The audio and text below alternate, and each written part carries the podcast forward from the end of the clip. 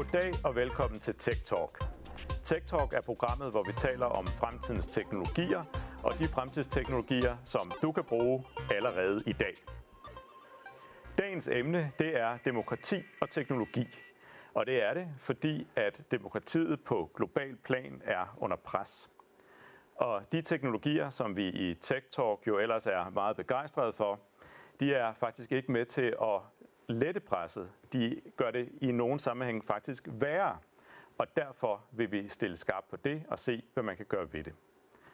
Til at gøre det, jamen så er jeg så heldig at have en gæst med mig i studiet, og jeg er meget glad for at kunne byde dig velkommen, øh, Sine. Og Sine Just, vrøvl, Sine Nørholm Just ved Roskilde Universitet, professor. Og Sine, du er øh, forskningsleder på algoritmer og data og demokratiprojektet. Igen, mange tak, fordi du var med her i dag. Vil du starte med at fortælle lidt om, øh, om det projekt, og måske også lige hvem, øh, lidt mere om, hvem du er? Tak, det vil jeg meget gerne, og tak fordi, at øh, jeg måtte komme. Jeg er, som du siger, professor i strategisk kommunikation på Institut for Kommunikation og Humanistisk Videnskab på Roskilde Universitet. Og så har jeg sammen med en, en række kolleger, det skal jeg nok komme ind på, øh, hvem det er, har jeg så æren og fornøjelsen af at arbejde med det her algoritme data og demokratiprojekt, eller ADD-projektet, som vi kalder det. Og det er et projekt, et, et initiativ, som er startet af Vilum og, og Vilux-fondene, som har givet os en stor bevilling til at arbejde med det her de næste 10 år. Fedt. Og øh, overordnet set, så skal vi øh, arbejde med at styrke det danske digitale demokrati. Og det skal vi så med to hovedindsatser. Det ene er et outreach eller et formidlingsprojekt, som Lisbeth Knudsen og Mandag Morgen står i spidsen for. Og det andet er så et forskningsprojekt, som jeg leder øh, og arbejder øh, på sammen med kolleger fra fem andre universiteter. Så vi har en stor forskningsgruppe, der jo dels arbejder med at øh, fremskaffe vores egne forskningsresultater, og så arbejder sammen med formidlingen netop omkring, altså, hvordan kan vi bruge de resultater, vi kommer frem til, øh, til at, at udfolde dem og være med til at styrke demokratiet. Fedt. Og, øh, hvorfor er der egentlig brug for sådan et type projekt? Altså, det kunne man jo i første omgang spørge Willum og Vævksfonden om, hvad de har tænkt sig med at vil have denne her satsning. Ja. Øh, men jeg tror og deler i øvrigt også øh, den diagnose, at det handler om, at hvis vi ikke får fat i de her emner nu, hvis vi ikke får en bedre forståelse for algoritmer og data og den udvikling, som øh, din kollega beskrev som, som AI, som jo i bund og grund er et spørgsmål om, hvordan algoritmer og data bliver sat sammen, og i højere og højere grad kan arbejde selvstændigt, eller kan arbejde med maskinlæring, som man også kalder det. Men hvis vi ikke får fat i det spørgsmål i en demokratisk sammenhæng, ikke får en demokratisk samtale omkring det, og ikke får belyst, hvordan de her teknologier allerede former vores demokratiske samtale, så risikerer vi, at øh, demokratiet bliver svækket. Vi, vi taler i projektet om tillidskriser. Altså, tillidskriser, ja. ja. Så, så problemer med den tillid, vi som borgere har til de traditionelle demokratiske institutioner. Det er både de institutioner, vi hørte om i, øh, i præsentationen her til at starte med. Det er også medierne, og det er jo så teknologivirksomhederne i stadig stigende grad.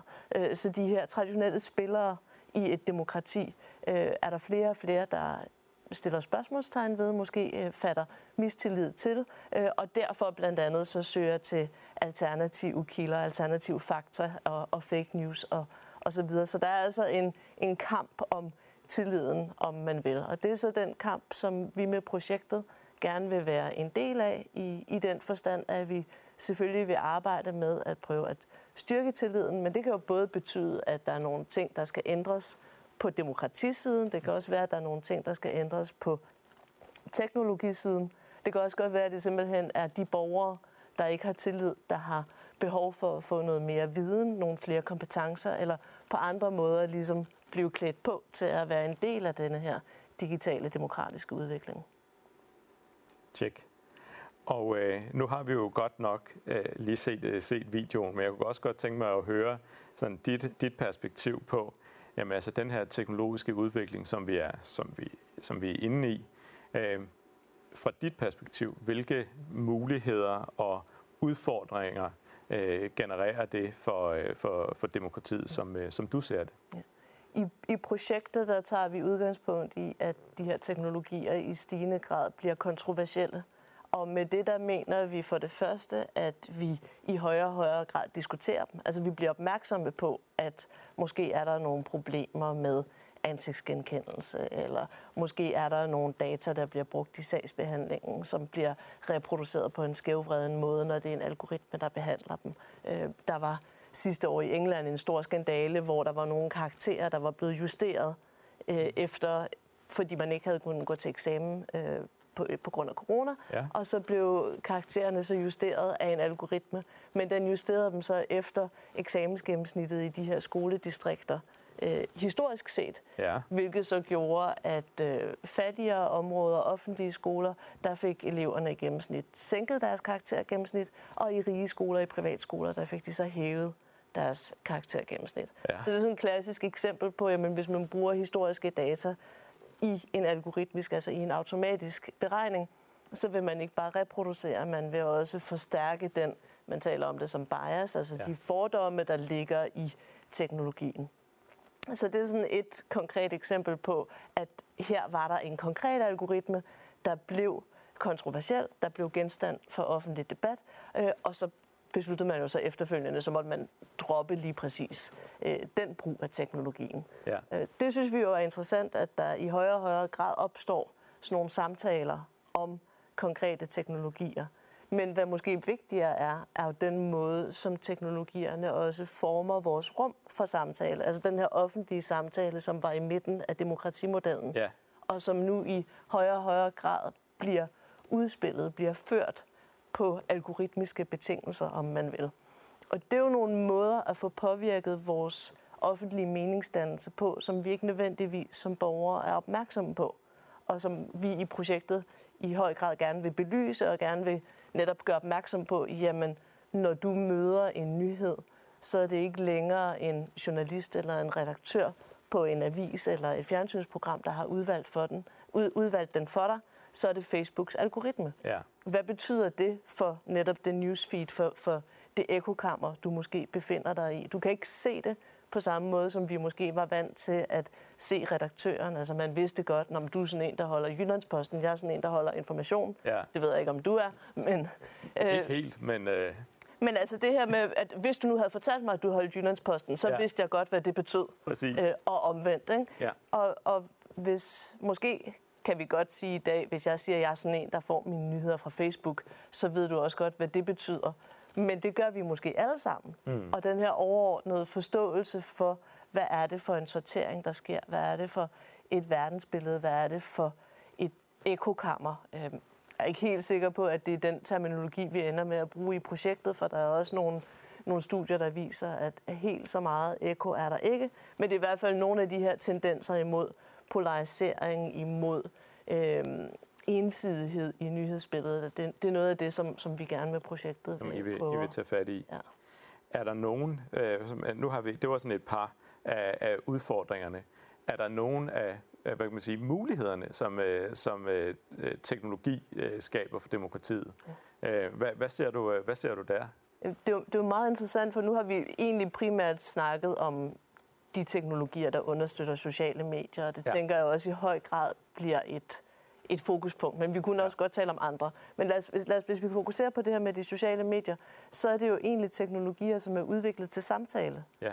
Øh, og har en, en masse, man kalder dem affordances, altså teknologiske invitationer eller handlemuligheder. Øh, et glas har den affordance, at man kan drikke af det. Ja. Øh, et socialt medie som Facebook har den affordance, at man kan lave opslag, og så kan du like og kommentere osv. Ja, ja. Der er jo lagt op til en offentlig samtale på en helt anden skala, end vi nogensinde har haft før. Og det, der så er interessant, det er, at den teknologiske mulighed, den invitation til samtale, har vi mennesker jo så valgt at udfylde på en måde, som jo i en vis grad har lært teknologien, når man mennesker vil gerne have konflikt. Mennesker vil gerne have grim sprogbrug, vil gerne have. Der var et eksempel med, de.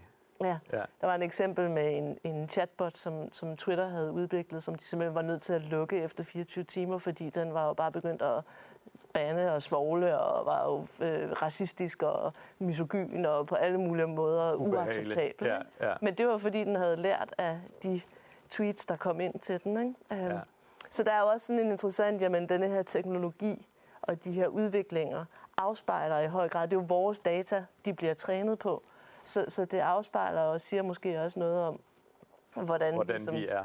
Ja, hvordan vi som mennesker i hvert fald har en tendens til, ligesom, jamen, hvis den her teknologi kan misbruges, eller man kan, der er også det her udtryk, doing it for the lulz, ikke? altså man kan lave grin med det, man kan bruge det til, til øh, forskellige former for, om man så vil kalde det herværk eller øh, skarnstreger, eller hvad man vil. Man, ja. man, kan, man kan gøre sjove ting med det, ikke? og det kan så nogle gange blive øh, måske mere problematisk end, end decideret sjovt. Ikke? Præcist. Uh, man kan sige, at den, øh, den, øh, den, den gode, jeg tror hun hedder Shoshana Zuboff der, hun taler jo om surveillance capitalism mm. og om forretningsmodellen, der ligger nede under ja. de her, for eksempel de sociale medieplatforme. Uh, og, hvad, og hvad ligger der i det? Jamen der taler man om det her med, at at jamen, de, får egentlig, de får egentlig noget ud af at få os til at gøre noget, altså at øh, få os til at gå ind og købe en burger eller et eller andet, fordi de er blandt andet reklamefinansieret. Øhm, er der noget i forretningsmodellen også? Nu, nu taler vi om de her sociale øh, platforme som demokratiets, i hvert fald en del af vores spillebane. Har du, hvad, hvad, hvad tænker er det? Det, det er en lidt anden type af problematik, den som uh, Super tager fat i, men jeg tænker, it's all connected ja. i, i den forstand, at det hun især optaget af, er jo spørgsmålet om vores data, og den måde vi, når vi bruger de sociale medier og andre digitale teknologier, jo efterlader os det her spor af data. Og hun siger, at det er jo ikke engang sådan, der var en, en, øhm, sådan en, en berømt sådan, maxime for det her område, som var, if the service is free, you are the product. Ja. Og Superfund siger, du er ikke engang produktet, du er råstoffet. Så dine data bliver det her, man snakker også om data mining. Ja. Dine data bliver det her råstof, som tech-giganterne, de sociale medier, dem der har adgang til dine data, kan bruge og kan øh, udvinde, kan ompakke og, og, og sælge videre til forskellige øh, andre virksomheder, for eksempel folk, der gerne vil sælge dig noget. Ja. Og så kan de jo så vide lige præcis, hvad de skal sælge dig, og øh, hvordan de skal sælge det, som vi også hørte i indslaget her, så har det jo nogle gange udviklet sig i ulovlige retninger, men der er jo også rigtig mange fuldt lovlige anvendelser af det her, øh, hvor man jo også netop taler om, at det er til forbrugerens fordel fordi du så får reklamer, som faktisk passer til det, du gerne vil have. Ja. Hvis du er enormt interesseret i Renault og Mazda'er, ja. så får du Renault og Mazda-reklamer, og du bliver fri for alt det der andet støj. Ikke? Præcis. I, og så får du det gratis. Og så får du reklamen gratis, og du får al den her information og så videre til, til din rådighed, og du får relevante samtaler. Ikke? Du ja. bliver kontaktet af virksomheder, som har noget, du gerne vil have. Ikke? Præcis. Fordi de netop ved noget om dig, som gør, at de ved, hvad det er, du gerne vil have. Ja. Fra et demokratisk perspektiv er det jo så problematisk, fordi hvad så med alle de ting, som jeg ikke vidste, at jeg gerne vil have? Alt det, som jeg kunne være blevet klogere af, eller som i virkeligheden, nu kan man så diskutere, hvad virkeligheden er her, men ja. altså alt det, som, altså det kræver jo, at man ved, hvad man vil have, eller at man lægger et dataspor, som gør det muligt for teknologien at forudse eller at gætte, hvad det er, du gerne vil have. Ja eller at man nærmest bygger noget ind i teknologien, der hjælper en til at blive mere nuanceret og prøve at vise en forskellige øh, forskellige historier eller forskellige vinkler på, på en historie. Det vil jo så være en af alternativerne. Altså, hvad gør vi ved det her problem? Ikke? Hvor der jo på den ene side er sådan, jamen, der er en høj øh, altså kommercialiseringsgrad, en høj succesrate i, at øh, det er jo sådan klassisk marketing, jo mere præcis targetet til en målgruppe, jo større chance er der for, at man får return on investment på sin... Øh, jeg har også en fortid på Handelshøjskolen. Ja. Øh, men altså, at der er sådan en, en, en vis... Øh, man får noget ud af at øh, smide sine marketingkroner i den retning. Ikke? Ja. Øh, den anden diskussion er også det her med, jamen, kunne vi faktisk også skabe teknologierne, sådan så hver gang man har klikket på én ting, så får man at vide, at du kunne også have valgt, i stedet for øh, øh, users who bought this also bought, ja. at man så kunne have, jamen, når du nu har interesseret dig for det her, ved du så godt, at der findes de her fire andre alternativer. Præcis. Som er noget andet, ikke? Ja. Nu har du, nu har du, øhm, nu har du spist kød, skulle du ikke lige prøve med en øh, kartoffel, ikke? eller ja. ja. Hvad det nu er. Du skal have en nuanceret og varieret. Og det er jo igen lidt tilbage til det her med, hvad er det for et demokratisk ideal. Og vi arbejder med sådan et ideal om den oplyste borger, som ved lidt om det hele, eller er alment orienteret om, hvad der rører sig i samfundet, og hvad det er for politiske diskussioner, der er oppe i tiden, sådan så man ligesom kan for det første deltage i, i sådan de hverdagssamtalerne omkring ja. det, men jo også netop kan tage stilling til, hvad er det så for politikere, der bedst repræsenterer mit syn på det her område. Altså, det er jo et, et repræsentativt og ikke et direkte demokrati, så der er det her med, men hvem er det, der bedst repræsenterer mine synspunkter på det her område. Det kræver en eller anden form for i hvert fald grundlæggende viden omkring det. Ja. Og en af udfordringerne ved den måde, som de sociale medier og de, de, de digitale teknologier i øjeblikket fungerer på, det kan jo være, at borgerne ikke er så orienteret bredt, at man i højere grad ved noget om de områder, man i forvejen interesserer sig for, eller hvor algoritmerne ligesom har kunnet se, at her er et mønster, og så ja, man så, så bliver man blevet... dybere, kommer dybere og dybere ja. ned i det. Så det er jo ikke engang, fordi man nødvendigvis har vidst, at jeg interesserede mig for kattevideoer. Men da jeg så først havde set en kattevideo, så begyndte jeg at få flere og flere kattevideoer, og så skulle jeg jo til at modstå ja. kattevideobølgen for at få nogle hundevideoer eller nogle videoer om andre emner end lige præcis kæledyr. Ikke? Ja. Og det er den der aktive modståen, som det her flow er. Altså YouTube er måske det bedste eksempel, fordi der hele tiden kommer en ny video. Ikke? Præcis. Og den er hele tiden lidt mere i den retning, som du på en eller anden måde har fået udstukket ved nogle af dine første valg. Ikke? Præcis.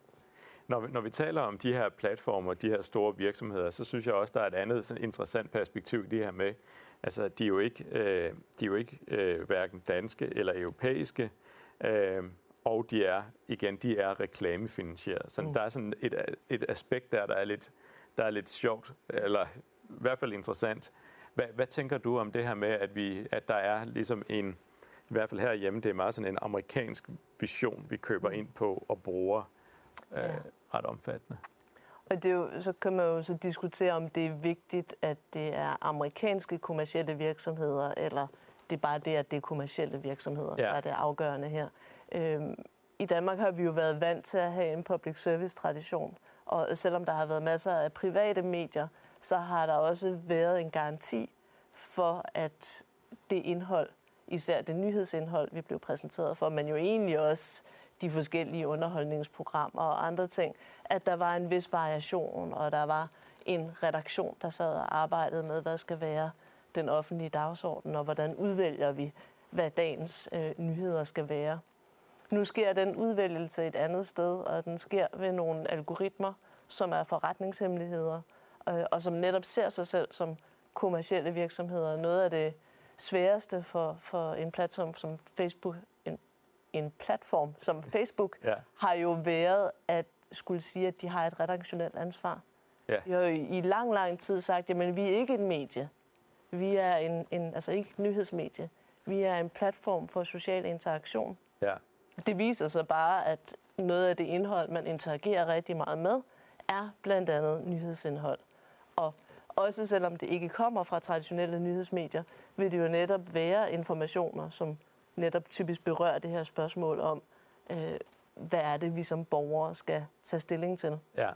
Så det her med, at udvælgelsen af de informationer, vi har til vores rådighed, sker af en kommersiel algoritme, hvis parametre for udvælgelse vi ikke har adgang til. Altså det er jo klart, det er jo private forretningshemmeligheder. Rigtigt. Øh, men de fortæller os jo en gang imellem, hvad de har ændret på. Ikke? Altså, så der er jo en, en vis forståelse for, når man, at det for eksempel handler om, i øjeblikket handler det meget om community building, og ja. at Facebook siger, at vi prioriterer, at du får flere af dine venners indhold.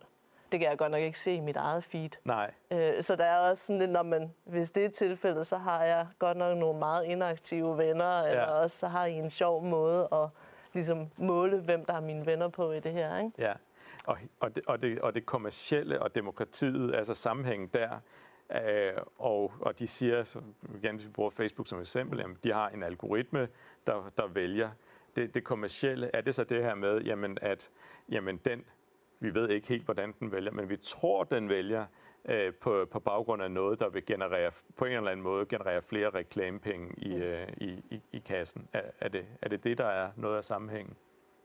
Ja, og så tænker jeg, at dit spørgsmål jo fører os hen til denne her diskussion omkring, jamen, hvad skal demokratiets eller de demokratiske institutioners rolle så være i et mediemarked, der er domineret af private aktører. Ja. Altså skal man regulere, skal man have offentlige alternativer, skal man sige, jamen det er super fint, altså det er jo de frie markedskræfter. Ja. Bortset fra, at det er så de frie markedskræfter tilsat en algoritme. Ikke? Men øh, man kunne godt sige, jamen så, bare, så længe folk bare ved, hvad det er, de vælger, så er det jo fantastisk, at de har mulighed for at vælge på en helt anden måde end tidligere. Så der er jo nogle altså sådan helt fundamentale, og du kan jo ligesom se konturerne af de klassiske højre-venstre politiske skalaer her i forhold til, skal vi regulere markedet, eller er det markedets frie kræfter, der skal have lov til at, netop, sig selv. Ja, ja. Og, og skabe den frie offentlige samtale på det her markedsvilkår. Ikke? Ja. Øh, og apropos man sige, den, den frie og demokratiske samtale på de her, på de her platforme. Øh, og du siger det her med, jamen de siger ligesom, at vi er ikke, vi er ikke en avis, vi har egentlig, vi er bare en platform. Mm. Men så her i løbet af de sidste, ah, det er vel halve år og, og, og snart år, jamen så har vi jo begyndt at se sådan et nyt fænomen, hele det her med deplatforming. Mm øh, som det er jo primært i USA, vi har set det, tror jeg. Men vil du prøve at sætte på, på hvad er deplatforming for noget, og, og så måske også lige gå, gå lidt ind i, jamen, hvad, hvad tænker du om det? Mm. I princippet er det jo ikke noget nyt, fordi det handler bare om, at profiler bliver lukket. Øh, og de sociale medier har jo rutinemæssigt lukket profiler ja. Øh, fra, fra start af, om du vil. Det, der er interessant her, er jo så, at der er nogle ret prominente profiler. Mm. Donald Trump, øh, er, er, er hovedeksemplet, ikke? Ja. Øh, som, er, som er blevet lukket. Øh, og det er jo simpelthen et eksempel på, at, at de her medier er blevet tvunget til at være sig deres ansvar bevidst, og også at være sig det bevidst i en, altså i en sammenhæng, hvor det faktisk batter noget. Altså om de lukker min profil, øh, var der jo aldrig nogen, der ville råbe op om, eller have en holdning til. Jeg ville måske selv have det, men jeg ville jo ikke kunne skabe en offentlig stemning, eller et, en, en modbevægelse til forsvar for min profil. Når vi har at gøre med sådan en som, som Donald Trump, så kan man pludselig høre altså de store alarmklokker og de store diskussioner ringe. Ikke? Ja. Fordi så er, ja, altså han har jo så stadigvæk en, en anden platform, eller har så mange følgere, så valget om at lukke hans profil betyder virkelig noget. Ja. Og det betyder jo så også noget netop i forhold til, at man siger, nu må vi tage os vores ansvar alvorligt, og vi må øh, skabe nogle procedurer for at øh, kunne vurdere, hvornår skal platformen, hvornår skal indhold tages ned, ja. hvornår skal profiler lukkes øh, og så videre. Eller suspenderes. Ja. Eller, og så det er jo også interessant, altså netop det her med, at man jo så i den, i den senere tid har, har hørt de sociale medier netop råbe på regulering. Ja. Fordi det er jo så også en måde at sige, jamen hvis det er reguleringen, der bestemmer det, så er det ikke længere vores specifikke beslutning, denne her denne her post, denne her profil, ikke? så kan vi henvise til reguleringen. Ja, så de efterspørger faktisk regulering til at hjælpe dem til at tage de her beslutninger. Ja, fordi det er enormt svære beslutninger, og det er jo det der med, at det er ikke særlig rart at have ansvar. Så Nej. kan man pludselig bruge nogle politikere til at ja, håndtere det. Og håndtere det, ja. Hvad hedder det, Signe, hvis vi begynder at kigge lidt, uh, kigge lidt fremad, jeg kunne egentlig godt tænke mig både at høre sådan lidt om, hvordan ser du hele den her deplatforming-ting fremad, bare, øh, fremadrettet? Måske bare øh, ganske kort, fordi at så vil jeg faktisk også gerne lige høre lidt om VR til allersidst. Ja. Øh, men, øh, men vil du prøve at se lidt, øh, hvor er vi på, på den her rejse? Øh, hvad, hvad kommer der til at ske, for eksempel med deplatforming? Ja.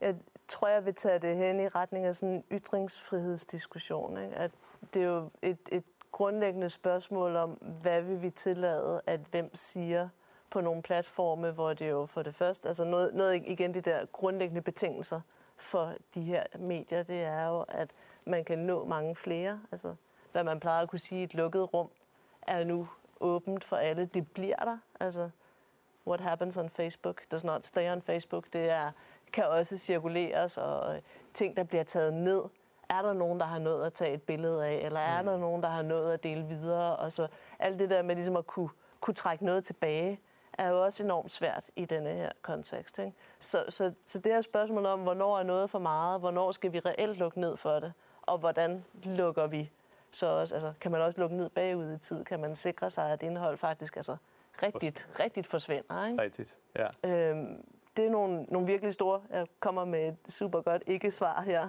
øh, men det er fordi, det er virkelig store spørgsmål. Ja. Og jeg tænker, det er noget af det, vi kommer til at vende tilbage til rigtig mange gange. Heldigvis er jeg jo et projekt, hvor vi har 10 års øh, løbetid. Ja, det og det her med at, at at se. se på udviklingen, men jo også måske i, i stadig stigende grad også være en del af udviklingen. Så på den måde vil jeg godt sige, at men jeg er rigtig spændt på at se, hvor det går hen af, og så vil jeg måske også om fem år i højere grad være med til at, at forme det. Ja. Og bare sådan øh, nu øh, til sidst, og nu bliver det sådan lidt mere skørt, men, øh, men der er jo en masse virksomheder, som arbejder med, med virtual reality. Og hvad er det for noget? Jamen det er der, hvor vi tager de her briller på og ligesom lever ind i, eller måske ikke lever, men i hvert fald bruger meget tid ind i en, ind i en softwareverden. Det vil altså sige, at vi lige pludselig agerer meget i en, i en verden, hvor det rigtig meget er Øh, det er ikke vores egne sanser, det er vores egne sanser, men verden den er, den er, ligesom, den er digital, og den er bygget op af nogle andre. Øh, og det er jo blandt andet også en af de store, det er Oculus, øh, og den er by the way også Facebook øh, ejet.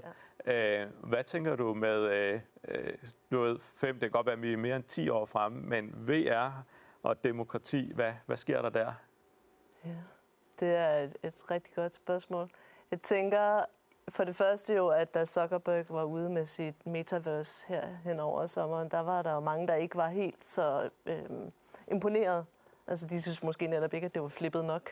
Øhm, så den der idé om at leve i den virtuelle virkelighed og ikke behøve at gå andre steder hen, den var så i Facebook-versionen blevet reduceret til, at nu kunne du have møder, og du kunne arbejde endnu mere og så videre, hvor i øh, meget af sci-fi-litteraturen, der er der sådan lidt mere Wild West over det. Ikke? Ja.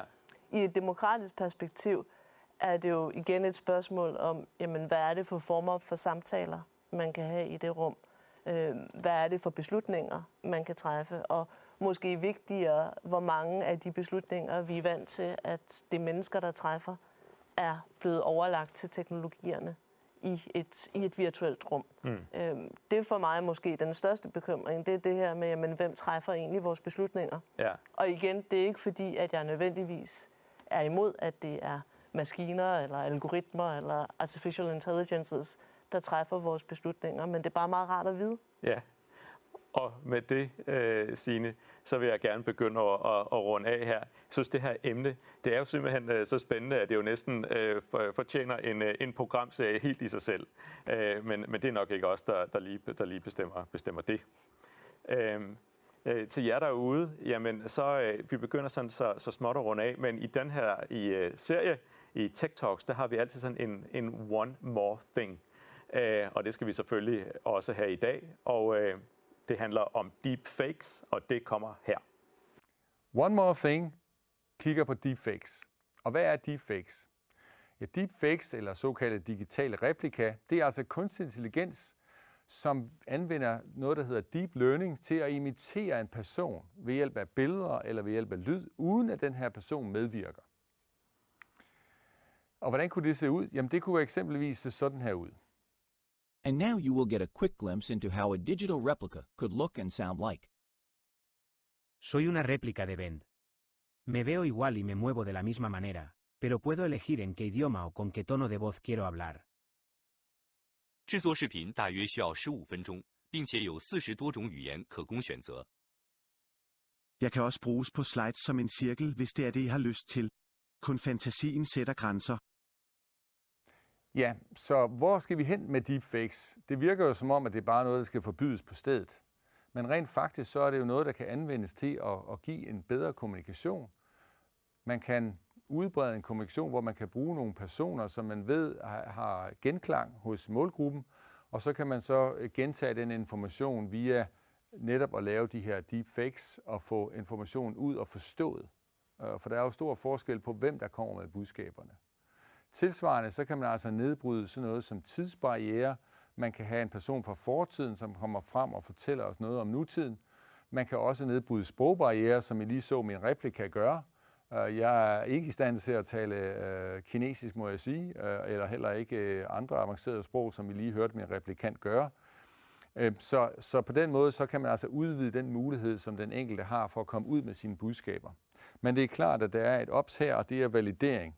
Man skal jo lige sikre, at det, der nu bliver sagt af den her replikant, rent faktisk også er det, som den rigtige person i virkeligheden mener. Ellers så har vi et stort problem. Så, så lige præcis den her validering er uhyre, uhyre vigtig.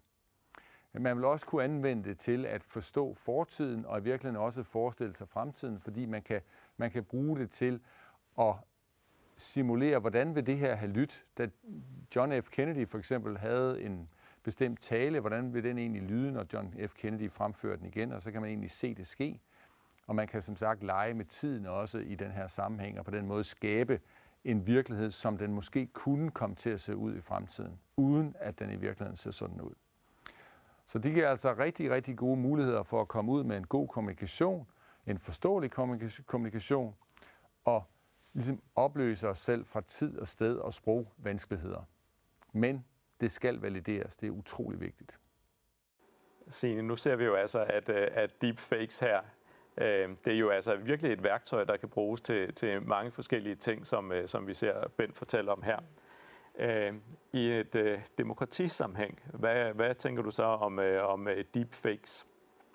Det største problem er jo, at øh, der er rigtig mange, der ikke sætter kilden på. Hele pointen er jo, at man kan få Joe Biden til at erklære krig mod Kina og få det til at se ud som om, at det faktisk er Joe Biden, der har gjort det. Ja. Så er alle de andre øh, super gode og relevante muligheder med dem, øh, hvis man siger, jamen nu har vi brugt en teknologi til at oversætte, eller nu har vi indsat et billede osv.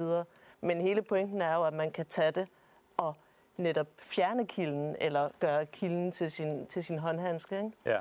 Øh, og det tænker jeg er dybt problematisk, og spørgsmålet er, om alle de nyttige muligheder, om de kan opveje den problematik, der ligger i, at, at man altså kan få Joe Biden til at erklære krig. Ja, og det er, det, det er spændende, fordi at man, vi ser også nu, at i de her videoer, og også det er jo både videoer og syntetiske stemmer og alt muligt, som bliver deepfaked, at der begynder man nu at se, at der bliver lagt sådan nogle digitale fingeraftryk øh, ned i dem, så man rent faktisk kan sikre, okay, er det Signe, der siger noget, eller er det Michael, der, der siger noget? Det er, det er ret spændende.